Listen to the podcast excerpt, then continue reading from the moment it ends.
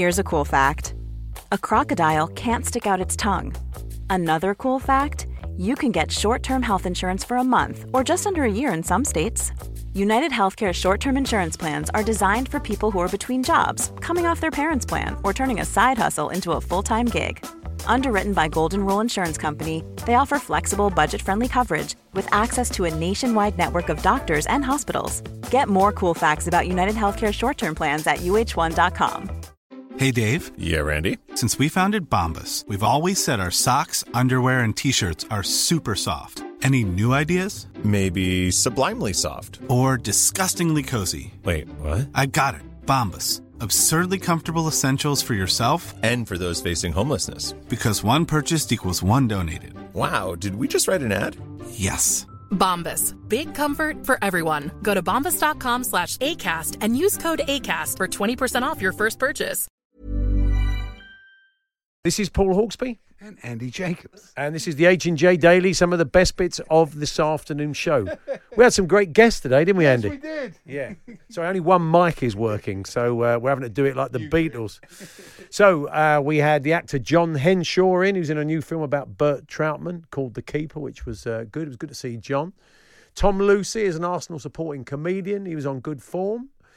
And Rick Reilly. Rick Reilly, the uh, fantastic American sports writer, was telling us about his uh, new book on uh, Donald Trump and how he constantly and spectacularly and unashamedly cheats at golf. Plus, we had a chat about various things, didn't Yes, we? at the top of the show, yeah. And we had the clips of the month. Wow! And Oh, they, yeah, exciting. So it's a good one. This, uh, stay tuned.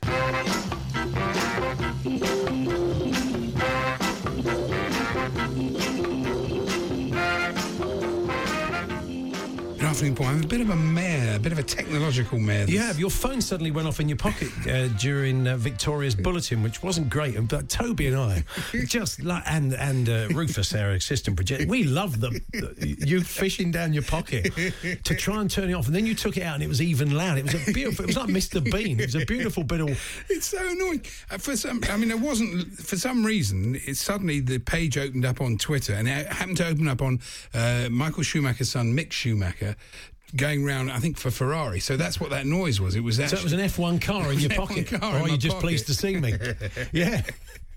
honestly. Yeah. Um, The other day, I, I was uh, standing in with my son's uh, new house in his garden, and we were talking about uh, lawns or something. Really, Oh, God, it's you have quite some, tedious. Some quite deep father and son chats, don't you? yeah. Anyway, it pocket recorded it and sent it to uh, one of one of the lads I know, who then distributed it to everybody. It made me look such an idiot. Thanks very much. He just sent me a thing saying thanks for the gardening advice. Yeah. so it went, it went to everybody. What was the advice? I think it was something about um, it was it was really Water it. mundane. It was Water it? something about if you don't plant it at the right time, you've got to have topsoil. See, and all that's that's quite profound. That some people would have taken that on, on the gardening level, and others may have got a bit of a sort of Sun Tzu. You could be the Sun Tzu of the art of gardening should with be- uh, Andy I Jacobs. should be in a zoo. You should be. You are a one man disaster. Ah, then- but honestly, you are the gift that keeps on giving. Then so I typed you. all my notes up, and for some reason, it, when I print sent it to John, it wasn't the thing I typed up. So I got yesterday's. I love that Andy has these. We're on, he forgets sometimes we're on national radio, so he's telling you he typed up some. No who cares? You don't care. I agree, I don't so I'll send them to John. Who's John? I So we go around your nan's. You go around your nan's. house. With respect, who's John? Uh, you go around your nan's house, the and she says, know who John is. I, that's because I saw Jean, and then I saw Betty, and um, you know, Well, remember don't- from I know, Bingo. I, think, no, I, don't, know like- any of these people. No, I don't like that either. I don't know any of these people now. All right, well, let's do a survey. Okay, go on then. Uh, you can tweet into TSH and J. Do you know who John is? Oh, no, seriously. If you you either name him or you don't. Get members of his Either family. say yes, what he is, or no. I know what he is. Can I text that in? Will you read that out? Yeah, well, Don't bother. That's what I'm. Just don't bother. bother. No, I'm not even going to give you the address. You're going to have to guess it. Honestly, you saw it last week. We had a story, didn't we, about uh, the FA wanting to change the name sensibly to the English FA because It's seen as elitist and arrogant, isn't Arrogant. And that stops us getting Yeah. big tournaments. And one of the people who's been involved in failing to get us uh, big tournaments over the years is Sir Dave Richards, Yeah. a former FA uh, vice president Hmm. who sits on the council. This is what he said yesterday. He said, I can't see why they want to call it the English FA when it's known around the world as the FA. It's known as the FA because it was the first to be formed. Hmm. Yeah. I mean, could you be more arrogant than that? Could the you make a more arrogant solution. statement? Yeah, I think oh, absolutely really? right. Yeah, I- I- Honestly. I, tend to agree, Andy. You really, it's quite depressing when you read a statement like that. But there you go. Um, and it was interesting reading the Jordan Pickford reports in the paper this morning. yeah, yeah. Uh, for some reason, the Sun captured him and said uh, uh, Pickford playing below playing on Saturday. Well, he was wearing an England shirt, so Yeah. Unlikely that he was. I'd say at that stage. But it's the idea of the the bystander. Because it's really a bystander said he was driving around in his not the bystander. Jordan was driving around his Lamborghini before hitting the pubs. He went to the river bar with pals, walking around like he was a big shot. You think, well, that's just your perception. Yeah. Surely he was just walking with his friends. You chose to perceive him walking around as a big shot. Yeah. he was just walking, wasn't he? We have been in a big room of people with him um, at an event, and he wasn't walking around acting like a big shot. Was No. he? That's that was. I mean, that- that, that's- so that's- our, no, no. So I'm just saying that's as relevant as that bystander. We were by, two bystanders who was in the same place Yeah, for most of the day. Said he didn't walk around acting like a big shot. So there we are. Maybe that balances that out. But we'll we'll leave it there because I think that's an ongoing Yeah. uh, discussion. So It yeah. is. Anyway, to last night's game, and uh, I suppose it was inevitable, really. And Newcastle, their record against the top six is so poor. They put up a decent fight, and they were just about. The, the, the game plan was that they would have a barnstorming last five, ten Yeah, minutes. well, they did, but then of But then course they conceded. They conceded the second In the 82nd minute. But Arsenal did play some lovely football. They are. they, they are looking. Uh, they're looking very easy on the eye, aren't they? Mm. I mean, the point has been made that they've got. You know, they said this incredible run at home, and they do have now five away games, including some quite tricky ones. But you Mm. know, against sides that are pushing for for Europe. Having said that, when they came to to Tottenham, um, they played some great football that day and had very good chances. So it's not like No, they're a team that aren't any good when they're They're not at home. much, much improved under Unai Emery. You can see Yeah. the progress, you know, and that's good. They- Well, look, it shouldn't be a surprise. That bloke's a proven very good manager, and he's got good players at his disposal. Everybody always felt that Arsenal had a decent squad Hmm. decent under, squad, under Wenger. decent-ish. I mean, I think Yeah. I do think they're a, a good three players away from ti four players away from a title challenge. You know, but they, they certainly you know. Mustafi probably needs moving on, doesn't he? and it'll be interesting whether you know. Obviously, they've got to improve. They're with five away games. They've got to improve, but they certainly played some nice football last night. Yeah. So I thought refs get a lot of stick, but I thought it was a great decision to disallow the off, offside goal. uh, Yeah. By no, uh, not the, offside, Ram- the Ramsey goal, Yeah, yeah. it wasn't offside, but it was a great decision by Anthony Taylor. No, wouldn't have improved Neil Warnock's mood a lot watching it there. And a, a I think they've wonderful- been put out really. I think we're one of them. Uh, they- they've- they've- he's mentioned Jim Show Neil, and he's mentioned. Uh, I think he's mentioned breakfast as well. So I think we need. Uh, Adrian's going to want to shout out soon in a Neil Warnock press conference. We wouldn't mind one, wouldn't we? That'd be quite handy. I don't know in what context, but uh, And at half time, I decided to watch. I like recording the IPL games. I've got to. I do my own highlights. I Oh, haven't got time to watch. then you three spool and a half through, do you? Yeah, I go through it times thirty. Every time there's a wicket, I stop and have a look at that. I maybe watch the last over of the first innings, and then I watch. I get to the climax of the game, and I go to the last five overs, Hmm. and uh, and this has happened about three times now. I've got to, the, and it's been a really exciting game. And for some reason, when you record the the star coverage, Yeah. it just cuts out. It cut out. Uh, then I went into the last over. They needed ten to win, and then it just cut out. You think, oh, yeah, thanks. That's really. Well, they go to uh, the Voice because they had the Voice Well, is it on just says Star. end of recording. That's it. Oh, really? How unlucky. Yeah, I know it's very unlucky. You, can- really. you can set your timer longer. Do you know that you can you can affect the the length of how much goes on after a broadcast? Yeah. So if it goes Uh, late, it you can must do have been that. overrun. I suppose that's what it is. The game's overrun. But You got to uh, drill down into your Sky Plus box and sort that out. Anyway, yeah. uh, again, a local matter. Who cares? Who cares? Um, but a good story. The Hawksby and Jacobs Daily Podcast. Hawksby and Jacobs here on Talk Sport, making a welcome return to the studio is comedian Tom Lucy. Good afternoon, Tom. Hey chaps, how we doing? Yeah, good. Good, yeah, you like the new gaff, don't you? Yeah, I was just this? saying, I've been on the show uh, twice before, Yeah, yeah, I think so. Yeah, and you're in that old place. And now look Yeah. at you up here in the shard. Yeah, look at that. Incredible, Lovely isn't views Living across the dream, lads. London's busy West End. Well done. Fantastic. And uh, you are you are playing uh, at the Leicester Square Theatre in London on the third of May. But what a also- seamless link that Yeah, was. that's nice, isn't it? I Uh, love that. Brighton, Edinburgh, I can just see it from here. Just see the front door. Just see the poster outside yeah, with yeah. Tommy's name on it. It's a big poster. But you're doing a little, you're doing a bit of a tour, aren't you? Yes, I am. I'm, Hmm. I'm on tour uh, next month for three months. It's only like six or seven dates, but it's my first tour, so Yeah. yeah, it'd be great. Excellent. You've done some really. Well, you've been in to tell us about other stuff you're doing, but you've done some huge um, support gigs on other comedians, sort of massive comedians from uh, the, the states and, and here, of course, our big names. Yeah. So is that a great kind of showcase? Do you find? Because you know what it's like. Any a support band, a support act. Often people are wandering in with their pint. Yeah, it's quite difficult. Yeah. And, you know, it's, it's quite Exactly, different. yeah.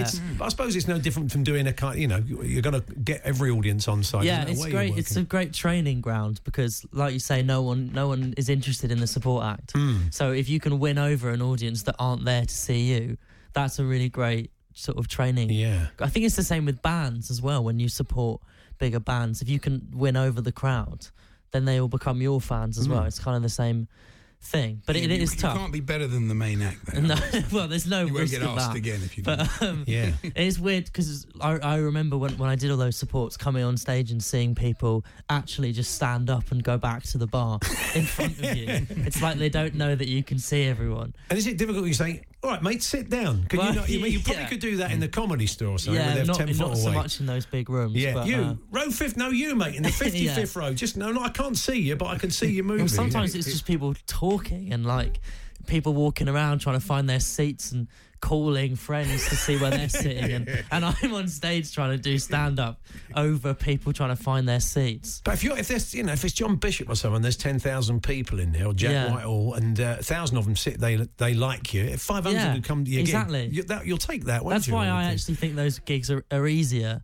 I Yeah. actually think the bigger ones are easier because there's more chance that, you know, and there's thousands of people. Some, you know, even if one percent of them like you, Yeah. that's still like 500 people or whatever. Yeah, so, of course. I mean, you've had great success as, uh, from early on as a young comedian, but I suppose actually sometimes standing in the wings and watching these guys who've probably Yeah. been at it 10, 12, 15 years plus Yeah. at work is is a good learning curve. Yeah, as of course. Yeah, and and and I've never done a tour where I'm the the main act. Yeah. So this will be a bit different. But and I'll have a support act. oh, you've Oh, got a oh, support really? act. So yeah, so things have all it? changed since I we, we don't actually know yet. Right. But I will have one, but we don't know who. You'll be is really yet. annoyed if everybody just sort of sits down and watches Yeah, him yeah. intently. Bring that fella back. Yeah. No. I'm so used to doing the support. Maybe I'll go on before the support act. I see you're, do, you're playing the Stand at Edinburgh, which is uh, Yeah. a great place for comedy. I Yeah. mean, throughout the festival, there are lots of different venues, but this is a permanent, proper yeah, this comedy is there club. all year. Yeah. It is, and it's a, it's it, it, quite a tricky audience, I think, at times. But Yeah, uh, yeah. Thanks to that, demanding. yeah. Well, they are, but that's good. No, the stand is a really famous uh, venue. There's Edinburgh, Glasgow, and Newcastle, and they're all great. I think I'm doing Edinburgh and Glasgow, but the Scottish audiences are amazing. I think we talked about this last time, but they're the best. You go up there and it's you know you it's one of those places where you're going to get a reaction. Then it's, they're not going to be lukewarm. Yeah. It's- they're either going to love it or they're not going to go for it at So all. different to the home counties, perhaps. Yeah, when you come down here, like we were saying before, I'm Guildford, for Guildford, example. Yeah. which is one of the dates on the tour, that is likely to be the sort of crowd where they'll just politely sort of smile through it and then and then come up to me afterwards and say they loved it, but not really laugh that much. Okay, and that's well. that's classic of places like Well, you put them on notice. They may be they may be turn out being aggressive and start swearing at yeah, you in a now I'm going to get a load accent. of Scottish Guildford people flying down. They'll get a coach party down yeah, yeah. to intimidate you. Now the show's called the Reluctant Millennial, and uh, it, it's tell us a bit about it. Well, it was um, the show that I did at the Edinburgh Festival last year. So I'm not going this year because I'm doing this tour, but it's basically the show I did last year, and uh, and it's changed a bit. If anyone saw it in Edinburgh, it, it will be changed slightly. And but it's yeah, it's kind of about me being 22 and not really feeling part of my generation. I don't really feel like um, I enjoy the things that you know, quote unquote, millennials are supposed to Right. enjoy. I sort of feel a bit out of place in my What sort of things you feel like you should be enjoying more Well, than I don't really know. It's just I'm trying to think of an example, but it's things like uh, social media and Yeah. Snapchat and all this. I, I feel like a 50 year old man yeah. in in a 22 year old's body. So it's a lot about that, but it's also about family and growing up. And the thing about these titles is that you have to pick them Yeah. about six months in advance of the show being ready. So you kind of have to just pick a title that that will work for a lot of. So it is about me, a reluctant millennial, but it's not. It's not. You know, Wait, just you're not. You're about not. that. Is you're not. You're not married to it. You don't, it's- you're not tied no, to that. I don't want as a- people to come thinking Yeah. it's a. It's I a wanted sort of more in- reluctant millennial in, stuff. In depth. That's really what I wanted. Analysis of millennial Yeah. tropes.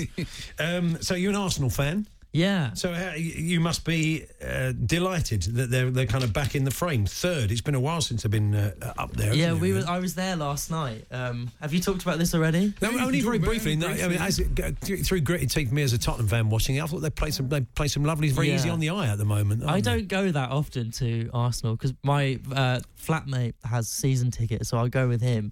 The main reason I like going is because uh, we where we sit is right above the away fans. Oh, okay. So I quite enjoy Well, sitting. especially the Newcastle fans. They're, yeah, they're, they were really into it noisy, last night. they? Yeah. they were uh, impressed with the away. I, I sort of uh, get quite into how, you know, I sort of judge clubs on how loud their their away they fans still are. sing the Blaydon Races, Newcastle. Yeah, oh, yeah, I think so. Yeah, they, they're they still were really of the into it last night for, Yeah. for a Monday. Yeah, They were all and they're over it. always in the shirt. So they must have in the in the old days when they say, "Oh, don't wear your colours for away games." The old Newcastle fans, you just see this sea of black and white. Why would they walking say down that? there. Well, there was always worries in the oh, seventies they'd about get beaten up. marking yourself out, but that never bothered. They Does were that always- still happen in football? no, I don't think it I feel does. like it's all a bit Don't think it calmer. ever now, had isn't at it? Arsenal, No. I, I know. well, well, I don't know. It its moments, but um, I, I don't think that does happen now. But, But you, was a time like in the seventies. you famous Tottenham fan, would you feel safe going to Arsenal? Uh, what wearing? Um, I tend not to go to Arsenal. I've not had a great deal when I've ever gone there as a Tottenham fan. Tend Mm. to lose, so I think I bock the team, but I get away. But um, Well, this is a bit of a name drop, so apologies. But I was in um, Glasgow last year with Kevin Bridges, right, staying at his house, and uh, we went to a Celtic game he's a massive Celtic fan. Hmm. And then he gave me, as a present, a Celtic top. Which then the day after I was leaving to go back to London, You thought you'd wear and, it? and I was about to leave his house wearing this Celtic top, and he was like, "What are you doing?" he was like, "Don't go out Yeah. into Glasgow wearing that." And I just assumed it would be all right. Because Yes. people walk around London in football tops, it's fine. And he was like, "Don't do that. Don't go to Glasgow train station wearing a Celtic top." no, the, you, you're bound to spot Half at will least one. it looks Yeah. nice. Yeah, there'll be people giving you a big thumbs Yeah, up. yeah. Hey! So that And, was uh, good not many advice. on the That other was great advice. Yeah, yeah, yeah. So, uh, what do you think? Where are you going to finish based on what you saw last night? You think top four? Is oh it? god, you I always five get very away tense. games, of I'm very course, tense coming in here and talking about sport. Yeah, because I it's feel all like you guys all know so much about it. But yeah, it's, ju- I think you're doing very well. It's a shame about Aaron Ramsey. Yeah, yeah. Well, um, that- the, that- was I very read good that last last night. night. The decision to get rid of him looks madder and Yeah. madder and madder. Just or to run down his contract. well, to run down certainly, his contract, it Yeah. just makes no sense. He's the captain. Yeah. He obviously Unai Emery rates him. I don't And this is the understand bloke how this has come about. This is the bloke playing like that, like he cares that much uh, when Yeah. he's going. So Yeah. imagine what he'd be like if he was staying. Yeah, that's true, isn't it? Yeah. Yeah. Yeah, it's weird. I'm not really sure what's going on. So uh, we can catch you Brighton first at the end of the month, 30th of uh, April, then Yes. into May, uh, London, Guildford, Edinburgh, Glasgow, and uh, Birmingham. And I'll be Um, wearing my Celtic top at the Glasgow show. Oh yeah, fuck, yeah, that's yeah, yeah. You'll definitely lose half of the audience. It's not bad. Now, come did you out see that? There was a Celtic picture of a guy the other day at the game in a half Celtic, half Rangers shirt. Oh, Really? The man bad- who wants to get beaten idea. up twice. I heard, uh, I don't know if this is true or not, but I heard that Ed Sheeran did a gig in Glasgow and thought it would be. Because apparently, wherever he goes, he we- likes to wear the, the football top when he performs. Right. And he came out in a Celtic top and Oh, had he to, was on had two to- sides, had to did he? take it off. That's not After a great like idea. five What a minutes. Or if you're bad playing, idea. if you're playing in Newcastle or you're playing in Yeah, Leeds, that's you're fine, playing in a isn't it? one Yeah, club yeah. um, Town, Yeah, yes. yeah, Yeah. it's slightly different. But well, that like is- Arsenal in London, the one club. Yeah, town. well, Yeah. that's not the that's Yeah. not the shirt uh, I would go for. and uh, but anyway, uh, Tom, uh, good to see you. And Yeah, uh, nice best to of see luck you. with reluctant millennial. As we said, go and check it out. People can follow you on Twitter, and it's all they there, can follow me on Twitter. uh, yeah. online. Just put in Tom Lucy, and you get details of all the days. Just Thank- put my name in. You'll yeah, find you'll it. find it. You'll you'll find it. LinkedIn. I'm on all of them. Yeah, and uh, there'll be something. There'll the be most bloke- pointless thing put in ever. Tom Lucy. Hotmail. I'm on Hotmail. Have you had any jobs from LinkedIn yet? Uh, plenty of jobs. Yeah, yeah. You get, you get job offers from some website, don't Yeah, you? but, uh, why no, don't you no. take them up on one? I unsubscribed. That was a big mistake because it was a good source of material. It was. We needed that. I yeah, know. yeah. You've been offered all sorts of fine work, weren't you? Mostly shelf stacking Yeah. at unsociable hours. Fantastic. Fine, pretty Reach for- appropriate. yeah. So, um, where was I, Tom? Yeah, I think if we put your name into Google, uh, somewhere on about page four will be a Rangers fans forum saying, "Don't Yeah. go and see him. He's Celtic." Yeah, yeah, yeah. Saw him walking Whatever out Kevin don't- Bridges' house. Don't put Tom Lucy Rangers in. for good, good to see you. Thanks for coming. Thanks, Tom. The Hawksby and Jacobs Daily Podcast from Talksport. Do you remember what it's like being in your 20s? I sometimes look back at that period of my life and laugh just as much as I cringe. If you do the same, then you've got to watch Queenie, the new original series on Hulu. Who is Queenie? Queenie is a 20 something year old living in London. She's facing all the firsts first major heartbreak, first shitty apartment and soul sucking job, first therapy session to work through those mommy issues. Can she turn her quarter life crisis into a revolution? Maybe. Will she make some questionable decisions along the way? Definitely. All episodes of Queenie premiere June 7th, streaming on Hulu. One size fits all seems like a good idea for clothes until you try them on. Same goes for healthcare. That's why United Healthcare offers flexible, budget friendly coverage for medical, vision, dental, and more. Learn more at uh1.com. Roundabout Season 2, presented by Nissan, is live now, and we're back to share more stories from the road and the memories made along the way. We're talking rest stops. If we're stopping to get gas, you will be timed. Misguided plans. I grew up in the city, so I have like, you know, a healthy fear of real extreme darkness. a lot of laughs. Y'all weird, but you, yeah, you, you were different. And so much more. Listen and subscribe wherever you get your podcasts.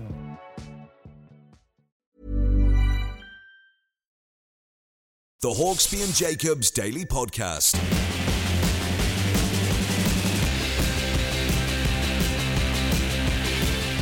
Good afternoon, Paul Hawksby and Andy Jacobs here on Talksport. Coming up in this uh, second hour of the show, we will be uh, chatting to uh, Luke Moore, of course, because we're bringing the H&J Book Club. Uh, book today's Penguin Stop Play, a, a favourite of, uh, of uh, Andy's. He'll be telling us why a little bit later on. But uh, we're discussing a new book uh, now. And uh, we've spoken in the past uh, about uh, cheating among uh, presidents. Uh, of course, um, Yeah, this, is, this mu- is next level, though. this, I think. this is this is it's gone nuclear, isn't it? Really, we, we, we Bill Clinton, I think, was the Mulligan King, but uh, uh, I'd say this does take it on to a completely different uh, level. Rick Reilly, uh, whose column we used to love at the back of Sports Illustrated, Life of Reilly, every week. In uh, in the uh, magazine, has written Commander in Cheat: uh, How Golf Explains Trump, and he joins us now. Good afternoon, Rick. Thank you. I was I was recalling when I played with Clinton, and he wouldn't take mulligans so much as he would take billigans. Ah, So he, he'd hit his first shot, and then he'd say, "I'm going to hit another," and I'm going to hit another, and he'd five or six of these billigans, but he'd always play the first one. But the problem is, you could never remember which was the first one, and the Secret Service would always go, "I think it's the one near the pin, sir." yeah, you'll be familiar with that book by Don Van Natta, which we, we're kind of alluding to those about Right, the right. great cheating presidents. And as I said, reading your book, it's it does seem to have taken it onto a completely uh, different level. Well, this guy, he doesn't just cheat on the golf course, and he's incredible at that. I mean, he kicks the balls, he kicks his ball so much the caddies call him Pele. so, but he cheats. He cheats in a way I've never heard of, which is to say, he says he's won 18 club championships, hmm. but the truth is, he already told me how he did that. Whenever he he buys a new course, he he's own, he owns 15 courses. Whenever he buys a new course, he plays the first round by himself and declares that the club championship. so how's that for diabolical? And then I've, I've discovered three or four tournaments he said he won when he wasn't even in the same course. And one time he wasn't even in the same state. Yeah. so, so how do you how do you get away with that? So, as I say, I don't, I don't know much about politics, but I know about golf, and this guy cheats like a mafia accountant. and it's become it's just i mean in, even in other areas you talk about your experiences with him and, and a story about lee trevino like you you meet him he likes your sports writing and then when he introduces you to three or four other people you've gone from the guy who writes for sports illustrated to he's the president of sports illustrated. And trevino shoots 72 and he's going around saying this is oh lee's just shot 68 just shot 66 by the time you meet the fourth guy it's the course record Yeah, at least I, I got I had to get out of there. I was about to set the course record. he said he started the day at 72, by the time Trump was done introducing him around the locker room, he was shooting 65. so, yeah, it's it's amazing. And and you, when you're with him, you become yeah, you become something you're not. And then he introduces you to people. Like he'll be like, "This guy was voted best hamburger chef in the world," and the guy's looking at me like, "No, I wasn't. I wasn't." so I don't know why he does that. And so whenever I'd, I'd ask him, like, "Why do you keep lying about me?" He'd say, "Ah, it sounds better." I, I do. Uh, a buddy of mine had dinner with him and Melania and his wife, and uh, the two wives were talking, and the buddy was talking to Trump, and the, the wife uh, says to Melania, "So where are you from?" And she says, "I am from Slovenia or wherever she's from." And suddenly Trump turned to her and said, "Say Austria. It sounds better." so for about two Quite years, random. She told people she was from Austria, and then she got hammered in the press for lying. And it's like that's because this is what he wants. Wow, it's I mean the etiquette. You talk about golf etiquette as well, and uh, you know it's a game that's sort of uh, obviously littered with that. But one thing he does, which, which truly shocked me, is he drives his buggy on the greens. That's not good. It's unbelievable to me. He drives it across, and the tee boxes drives it across tee box, and so people tell me, "Yeah, but it's his course. He can do what he wants." Well, if you invite me over to dinner, my wife and I, and yeah, it's your house, but you don't get to come out in an open bathrobe, you know, in a cigar. you know, yeah, it's his course, but don't you have to behave? Yeah. There's there's been a lot of interest in the book over here in Britain, Rick. I'm sure you're aware of as, of that, and I think it is because right. of Well, the- it's for sale in. Uh, I think it's it goes on sale today. Right. All over uh, the UK. And I took a trip to there. To um, you were talking about the buggy. You know, he owns uh, Trump Turnberry. I hate to even use Trump the word Turnberry because that's such a great course. And a place in Aberdeen called uh, I don't know, Trump International up there. But it, you're not allowed to take a cart at either of those courses. Carts are not allowed unless you have a really strict medical exemption. And yet, whenever he plays there, he takes a cart. Of course he does. So when he came to Turnberry and he played with a cart, and a buddy of mine was shooting it for the uh, Scotsman, and he said the Secret Service kicks his ball out of the rough. It's unbelievable. Everybody cheats for this guy. Everybody's on the payroll, yeah. But in, in the end, though, I mean, y y look, it's part of his persona, and he, he, it, it's obviously working for him. There's no question about that. He's ended up as president of the United States, for goodness' sake. But you do wonder, on a sporting level, what is the point? I mean, what, what's the satisfaction of, of playing a round of golf, shooting 100, and then saying to people, oh, I scored 78? I mean, what's the what's the satisfaction in that? You, in your heart, you know you didn't. Well, exactly. What's the point of telling people you're a 2.8 handicap, which is really, really good, when everybody, Tiger Woods, Brad, all, all the pros, Annika Sorenstam say he's about a nine or a 10. What's the point of, of having to win every time? So I asked a psychiatrist, and he said, I think he's got borderline personality disorder in which he has to be the best at everything. And if he's not the best, or you beat him, or you say he's not a three when he's really a 10, it's like if you ch- drag your fingernails down a chalkboard. It just, it just, he can't live with it. And so he has to either make up lies about it or say the system is rigged or the judge was paid off or whatever it takes to let his mind uh, be at ease with the fact that he didn't win. But the proof of the pudding is when he's played in televised tournaments, seven times at the Pebble Beach Pro Am and three times at Lake Tahoe, he's never done anything. He can't break an egg. He's never made the cut at Pebble, even though his pro partners have, and he's never finished in the top half at Lake Tahoe. But of course, that might have been because he was with Stormy Daniels. I don't know. I love your quote though here. If Trump is a 2.8, Queen Elizabeth is a pole vaulter. Well, she, she's a woman seen of many talents. Have you seen her out there pole vaulting the hedges? Not recently. No, not Uh, recently. not recently. No. The um, uh, there's a lovely story that maybe taps into what you were just saying uh, about a fellow scribe of yours who played Trump and won ten dollars off of him, and uh, he couldn't he couldn't actually let go of the money. He had to kind of almost rip rip the two five dollar notes, and when he did hand it over, he had to add, "It's okay, I've got a supermodel girlfriend." Is it Alec Baldwin saying this? I've got a supermodel girlfriend of my own seven two seven, so I'm okay. Right. A friend of mine lost uh, um, 20 bucks to him at uh, Trump Los Angeles. And when it came time to pay, he said, Donald, I'm not paying you. You cheated on every hole. You kicked it, you moved it, your caddies moved it. I'm not paying you. And Trump goes, It's okay. I got a I got a white Bentley and a really hot girlfriend, so I'm fine. Damn me. So, I would always love to. I'd love to say that once. I got a white Bentley and a hot girlfriend. Um, there's there's two kind of a couple of real standout things. The one is his attitude to gimmies. Um, you know, the people who know there's an expectation you might be a foot, couple of foot from the hole. You're playing a game, and your partner will say that's fine. You can pick that up. That's right. But you said uh, you played a game with him, and uh, he went with a gimme chip. But That's got to be a first, doesn't it? Although he now I denies that, this. of course. I played golf my whole life. Well, the denial was interesting. So I played golf my whole life. He and I are playing a medal bet, you know, total score. So I'm in I'm in for a par five on a, a five on a par five, and he's off the green, lane five. So he goes, I guess that makes this good, and picks it up. I'm like, Donald, did you just pick up a gimme chip in? He goes, Yeah, I was. I probably wouldn't have missed that. like, you would have, because that's the worst part of his game. He can't chip to save his life. And I'm like, No, you wouldn't have. But it doesn't matter. He's he's always in his own cart, and the cart goes super fast. And by the time I made my protest, he was on to the next tee box. But so when they asked him about it, the Washington Post asked him about the gimme chip in. He said, "I never happened, and besides, if he gave it to me, then it was good, right?" wait, wait a minute, is that a denial or what is that? Yeah, exactly. Um, and he- when you're when you're a foot from the hole or a couple of foot, he'll say, "I think you maybe you better brush that in." He's not that he's not that keen, is he, to, to, to let you have a gimme? Um, but you know, we have a we have a circle of friendship, like it's called the circle of friendship, which is about okay, if it's inside a circle of two feet around the hole, it's good. His circle of friendship is about the size of a Winnebago recreational vehicle.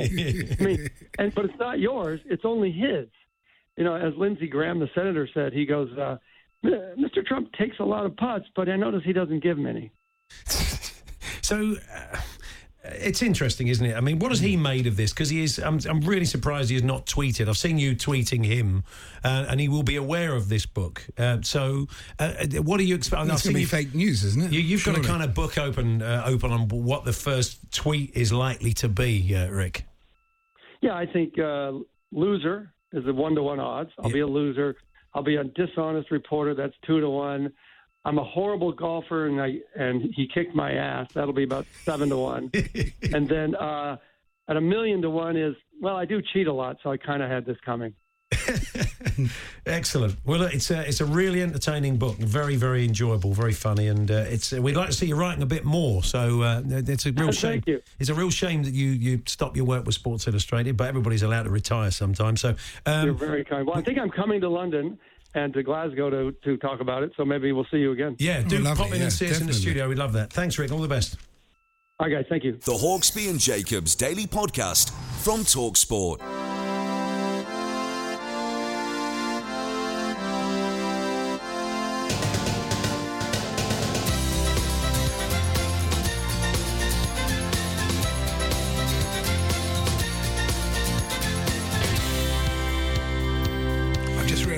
From Rick Reilly to the life of Riley. And- oh, beautiful. What a segue. Nice that, yeah. Uh, clips of the month uh, for March, then. A couple of Mr. Parrys, and we kick off with uh, this one and his new series on Talksport Mike Parry on art. I mean, he's so successful now. He's my favourite, greatest living artist. John Constable is my favourite living dead artist. John Constable, my favourite living dead artist. Just don't even know where to start with that one. No. And uh, talking of that, here's Tony Cascarino on the sports bar with Andy Goldstein, slightly thrown by a listener's question. How many chickens do you think it would take to kill an elephant? It's something I've always wanted to know. Great question. Great. How many question. chickens? What? would it take to kill an elephant? Kill an elephant. 'cause I mean, an elephant's pretty big. I don't think they could. I don't think they could. Chicken. Like even if there's like a thousand, Yeah. surely they wouldn't be able to No. Penetrate an elephant's skin. I don't know. No, I don't think. No. Look, Cass looks so confused here. Well, I, well, Go on. I don't understand the question. How many chickens would it take to kill an elephant? Why, what- does it, why does chickens have to kill an No, elephant? he's just putting a scenario forward. Just, just what? Just driven past the zoo, and I'm thinking, Yeah, are they armed, Chris? That's the best one. Oh, what a payoff. Are they armed, Chris? Should be Tony's follow up book, really. Um, but I love it. At one point, it's almost like he's trying to do the joke why did the chicken have to kill an elephant to get to the other side? And that's brilliant. Uh, anyway, um, we'll let you be the judge of that, whether that's the winner. On the Fisherman's Blues. And why does all fishing terminology sound like it's come straight from a carry on film? And I remember the tip I often think I ought to give our listeners, and you probably know it, and that is if you make yourself a cup of tea, put the tea bags in your butt ring. I'll have a coffee if it's all right. I'll stick with a coffee, mate, you're on that yeah. basis, yeah. Now, you're probably still wondering, where's Alan Brazil? Well, better late than never. Here he is on Scotland's embarrassing defeat. I'm looking at the players saying, how do you lose 3 0 to a team like that with the greatest respect? I don't want to be disrespectful to Kazakhstan. I don't even know what it is. Yeah, pretty disrespectful, Al, I'd say. Don't want to be disrespectful. But anyway, sticking with breakfast, why is it that our old mate Ray Parlour can't say the word fight?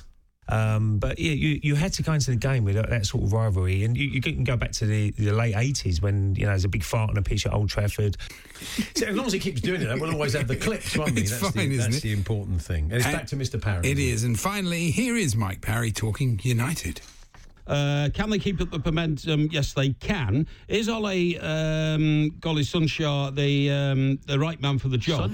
Ollie Golly Sunshine. It sounds like a children's entertainer, doesn't it? Blimey, that's bizarre. So That's a good selection. They're quite are. hard to choose. They were, yeah. Mike Parry on arts, Cass and uh, the chickens armed, uh, tea bags in the butt ring.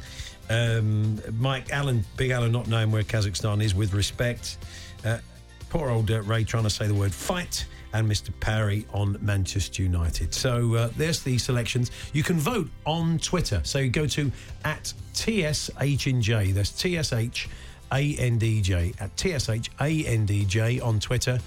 And uh, you'll be able to vote for your favourite in a series. Of, I- will it be two, John? We'll have three in each one. How will we do this? We can't do six in one. Anyway, you, you'll find it there. And we will bring you the winner and play you the winner uh, with Adrian and the gang just before uh, four o'clock this afternoon. So there we are. There's the clips of the week, or clips of the month, should I say. Clips of the week back on Friday and in the usual slots. We've got some racing for you as well. Thursday and Friday from uh, Aintree. We'll have the feature races with uh, Rupert Bell. And Rupert will be with us uh, in just under an hour's time to uh, talk about the, uh, the the national Tiger Roll. It's gonna be an wins, exciting race, Gordon yeah. Elliott, you said 13 runners. 13 runners. Yeah, It's a third of the race, virtually, 40 runners. So, Yeah, amazing. You know, yeah, it's sort of amazing. I mean, it's a bit like one owner owning sort of a third of the teams in the Premier League. I'm not entirely sure it's, uh, it's sporting, but anyway, that's the way it is. They're up there now uh, in two lots of three, and then we'll have a, a semi-final and then a final for the best one. So Ooh, go and vote very for your favourite. Yeah, well done. At TS H and J. Now, one of the great dilemmas of our time oh, here in Britain is, of course, Brexit. What, what's going to happen? Nobody knows. Have you, but have you got an answer? no, but I tell you who hmm. has. Oh yeah, Gemma Collins. Oh, of course. Headline today. Why didn't we turn to her before? yes, I'll fix Brexit. Leave it to me, says You sure she Towie say, Gemma. "I'll fix breakfast"? Honestly, Gemma Collins will fix. Wouldn't it be great though If- if she if she suddenly just said, "Well, we do this, and it's part uh, Norway plus, but just a little of the customs union." I, this is my take on the backstop, and you'll go, "Man, that's brilliant." That's it, and then all of them. And there you go. Yes, we'll Rees go. We'll Mogg, agree to this. everybody's on board. They're all going, that is quite brilliant. How did Gemma saying, yeah? And then she drops the mic and, uh, and, walk, and walks out the happen, it? Oh, Ger. It'd be great, wouldn't it? That's, It- that's it not going to happen, is it? Yeah, not going to happen. Not at all. Now, Anthony McGill, the snooker player, I feel a bit sorry for him. He was Dr. Frame uh, because he overslept.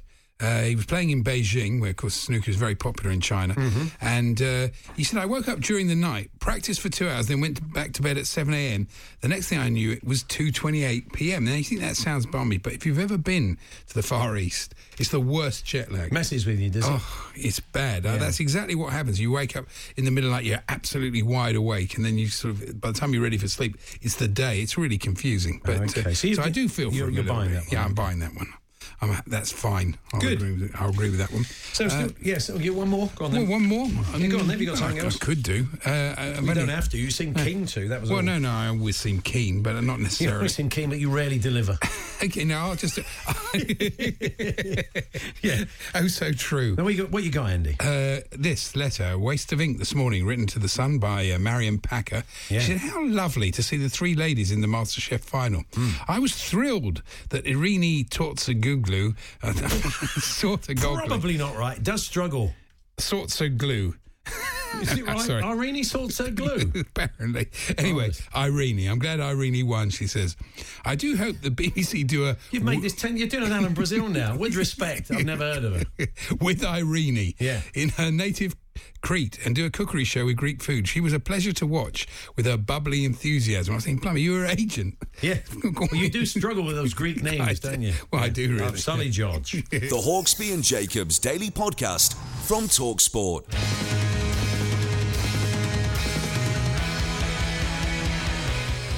Before we chat to uh, John Henshaw, who's uh, one of the stars of the new film about Bert Trautmann, uh, the keeper, let's hear a little bit uh, of the trailer. That landlord in the goal. He's not bad, is he? This lad could save us from relegation. This is not about football, Dad. He's a German. You can't just ignore that. To me and everyone round here, you're still the enemy. You play football, keep your gob shut. What's up with Bert's neck? It's a war wound. Poor lad can hardly speak. And also, I have a light cold. He's German. You're not, are you?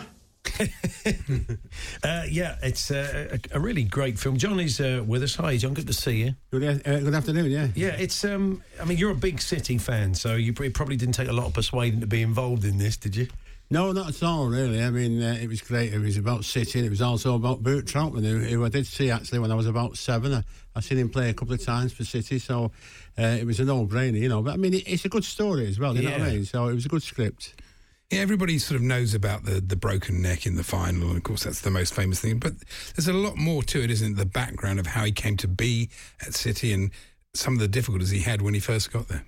Yeah, well, Marcus Rosenmüller, who, who directed the film, went to see him in, in Valencia, and, and he said, you know, I don't want it just to be about me, I broke my neck in the final and all that. If, you, if you're going to do a film, you know, make us tell a story, you hmm. know, and be entertaining as well. And it does, and it goes from when he's virtually. Uh, in the prison camp near St Helens, and he comes and my character Jack Friar gets him to come and play for St Helens, um, and he gets sort of involved with the community, and eventually he gets involved with my daughter. Like so, then I become his father-in-law. But majority of the film, you know, it's a, it, a lot of people see Bert and this that, and everything. It's, it's a football film. It's not. It's about ten percent football, and most of the footballs at St Helens anyway. You know, but it's like it's about. Um, battling racial prejudice. It's about romance. There's tragedy in it. It's a real good story, you know. There was a lot of pushback at the time, wasn't it? When he first started to play for City, I mean, it's a big Jewish community in Manchester, and there was a lot of stuff written at the time said, you know, City shouldn't be doing this, he shouldn't be involved, he's just been fighting for the Germans only a few years ago. But it's Andy has seen this letter. He said it was a. Uh, we'll come on about this. This letter from I think the chief rabbi at Rabbi the time. Altmann, yeah. yeah, Yeah. who wrote and said, look, we, you know, we have to forgive and we have to move on, and and it, it seemed to change the kind of narrative, really, didn't it? Yeah, what a guy he was. You know, I mean, you've got to say it's not long after the war, so a lot of people are still grieving. You know, uh, and what do you do? I mean, there's a line in it, but actually, you can't talk to the bereaved. You know, they look straight through you, yeah, and understandably, but. Um, the Jewish community came and rightly they made a protest, and he he, sort of wrote this letter to the Times saying, you know, we can't blame one man for our our ills. You know, be bigger than that. Let's go on there.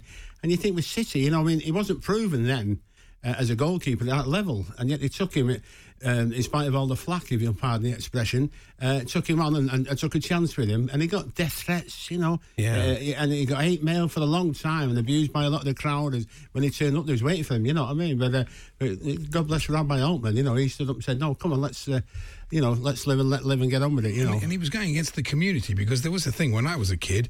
You wouldn't have a German car, your family or anybody you Yeah. knew. It would be completely out of the question. Yeah. And it's changed now, of course. But, you know, in those days, so it was a very bold thing that he did. And so you Yeah. saw that, Andy, didn't you? Yeah, it was, the, yeah, it was Yeah. at a Jewish uh, exhibition of football and, and sort of the effect of what the sort of role of the Jewish person in football in this country. It was quite interesting, actually. Yeah, yeah. Um, the, the the character you say you play who's the, the manager of St Helens. Um, did you get a chance to talk to any of the family? Did you? Did you ever Well, not until the we had the premiere in uh, we had it in Munich a couple of weeks ago, and then we had one in Manchester last week, and uh, a lot of Jack's family was there, a, lot of Bert's family was there as well, you know, and uh, they loved the film, and it's great. And the the girl that plays my daughter in it, uh, Barbara. Um, uh, she come up to me and she's like about 80 odd and just sidled up to me. You know, I said, "Hello, Dad." You know, uh, said, as long as you're not looking for spends, you're not, you're not, you're not getting any back pay. You know, but they loved it. They came and it was great. You know.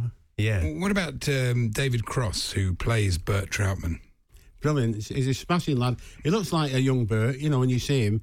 Uh, and but he's a great actor. He's, he's very big in Germany, you know. And He's I in The think he Reader, be. wasn't he, with Kate That's Winslet? right, yeah, yeah, yeah, yeah, yeah. So he's done some big movies. He's great. He's got like you know, he's got a, a, a you know, he can look and freeze you with a look, but he can light a room up with his smile. Like you know what I mean? He's got real uh, depth to him. He's a good actor, great actor. And uh, he did a bit of goalkeeper training for the movie, didn't he? Apparently, did put some work in. Oh, he did quite a lot. Yeah, he done, yeah, he was working with one or two people. He was that because he's not really um, a footballer and he didn't play a lot, you know. So it was it was quite new to him. So he was, you know, we'd see him at the end of the day. He'd go to the gym, do a bit of film, and then he'd be doing some training afterwards, like diving all over the place, you know.